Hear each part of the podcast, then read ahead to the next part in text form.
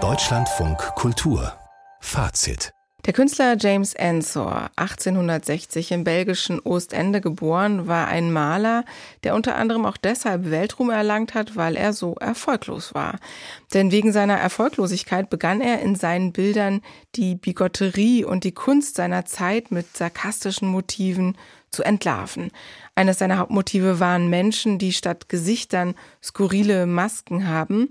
Und durch diese ätzende Kritik an verschiedenen Gesellschaftsschichten wurde sein Werk Jahrzehnte später weltberühmt. Jetzt feiert die belgische Hauptstadt Brüssel James Ensor mit gleich zwei großen Ausstellungen anlässlich seines 75. Todestages als den bedeutendsten Künstler der belgischen Geschichte. Unser Kunstkritiker Carsten Probst hat beide Ausstellungen gesehen.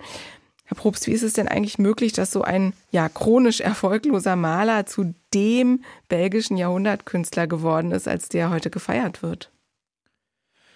Ja, das liegt wohl im Wesentlichen am Ende des Ersten Weltkrieges, äh, Frau Gorges, der ja in vielen europäischen Ländern eine Zäsur im Verständnis der Moderne bildete. Das avantgardistische Umfeld in Belgien, das Ensors Werk bis dahin abgelehnt hatte, hatte sich dann verändert. Die Symbolisten, die Ensor nahegestanden hatten, die hatten ja auch eine insgesamt noch sehr hohe Vorstellung von Kunst vertreten. Und diese Art der freien Darstellung Ensors, die oft so in die Karikatur oder in die Adaption sogar von Comics, würde man heute sagen, mündete, die empfanden die Symbolisten lange noch als sehr degutant quasi.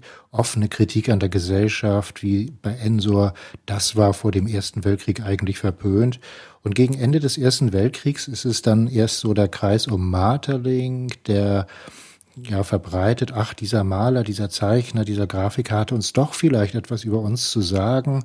Dann wurde er von den Expressionisten und Vertreter der neuen Sachlichkeit, vor allem in Deutschland, entdeckt. Otto Dix, Georges Gross, Max Beckmann bis hin zu Klee und Alfred Kubin. Überall bei diesen Malern finden Sie eigentlich auch immer stärkere oder schwächere Einflüsse von Ensor.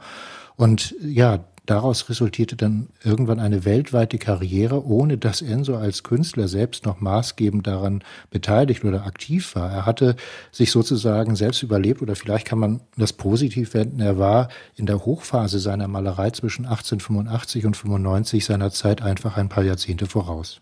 Die Hauptausstellung findet im Brüsseler Kulturzentrum Beaux-Arts statt unter dem Titel James Ensor Maestro, eine Anthologie seines Werks in all seinen Facetten. Über 100 Bilder sind da zu sehen. Und ähm, ja, als Maestro bezeichnet man ja heute eher Persönlichkeiten in der Musik, also eigentlich weniger in der Kunst. Spielt denn die Musik in dieser Ausstellung eine wichtige Rolle?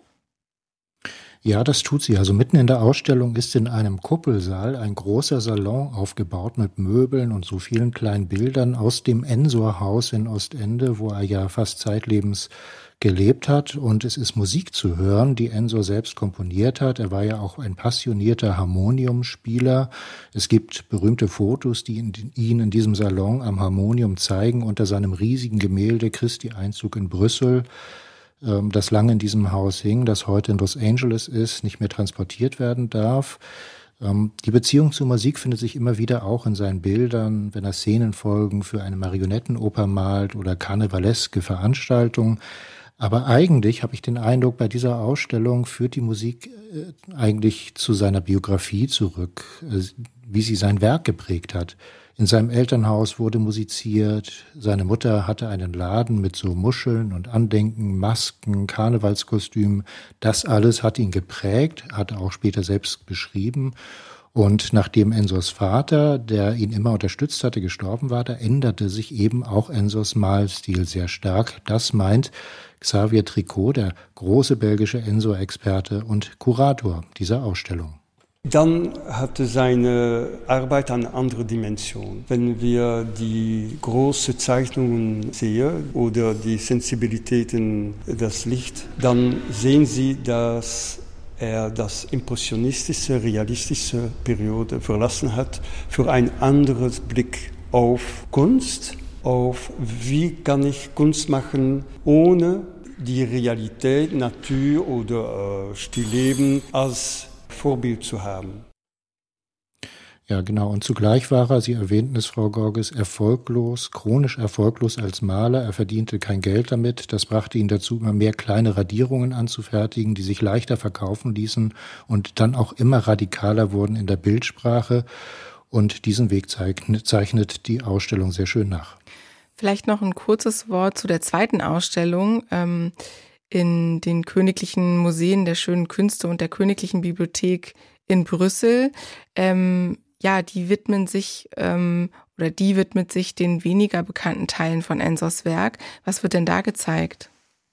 Ja, das ist vor allem das Frühwerk, das auch selten gezeigt wird. Es ist aber auch Ausschluss, aufschlussreich. Die Ausstellung steht unter dem Titel Enso und Brüssel.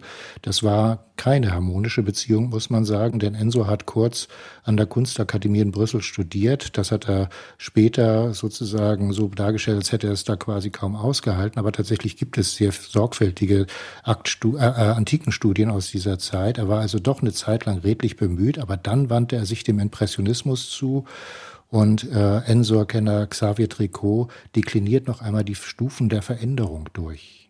Ein zweiter Turning Point ist 1888, wenn er anfängt mit Masken und Skeletten zu malen. Aber was ist sehr interessant, in 1883 hat er schon ein riesiges Gemälde gemacht, Les Masques Scandalisées. Und das ist ein Einzelgänger in seiner Arbeit von dieser Periode. Ja, und genau dieses Gemälde, auf Deutsch übersetzt vererkerte Masken, das hängt eben in dieser zweiten Ausstellung, Enso und Brüssel, und zeigt anscheinend einen betrunkenen Mann, der von so einer Frau beschimpft wird. Beide tragen Masken und Biografen meinen, das könnte sich auf eine Situation im Elternhaus Ensors beziehen, denn der Vater war Alkoholiker. Also auch hier wieder die Rückbindung an die eigene Biografie. Man muss da sicherlich immer etwas vorsichtig sein bei diesen biografischen Deutungen, aber das scheint hier eine, in beiden Ausstellungen eine zentrale Rolle zu spielen spielen. Carsten Probst über zwei Ausstellungen in Brüssel, mit denen man James Ensor neu entdecken oder bisher Unbekanntes von ihm entdecken kann.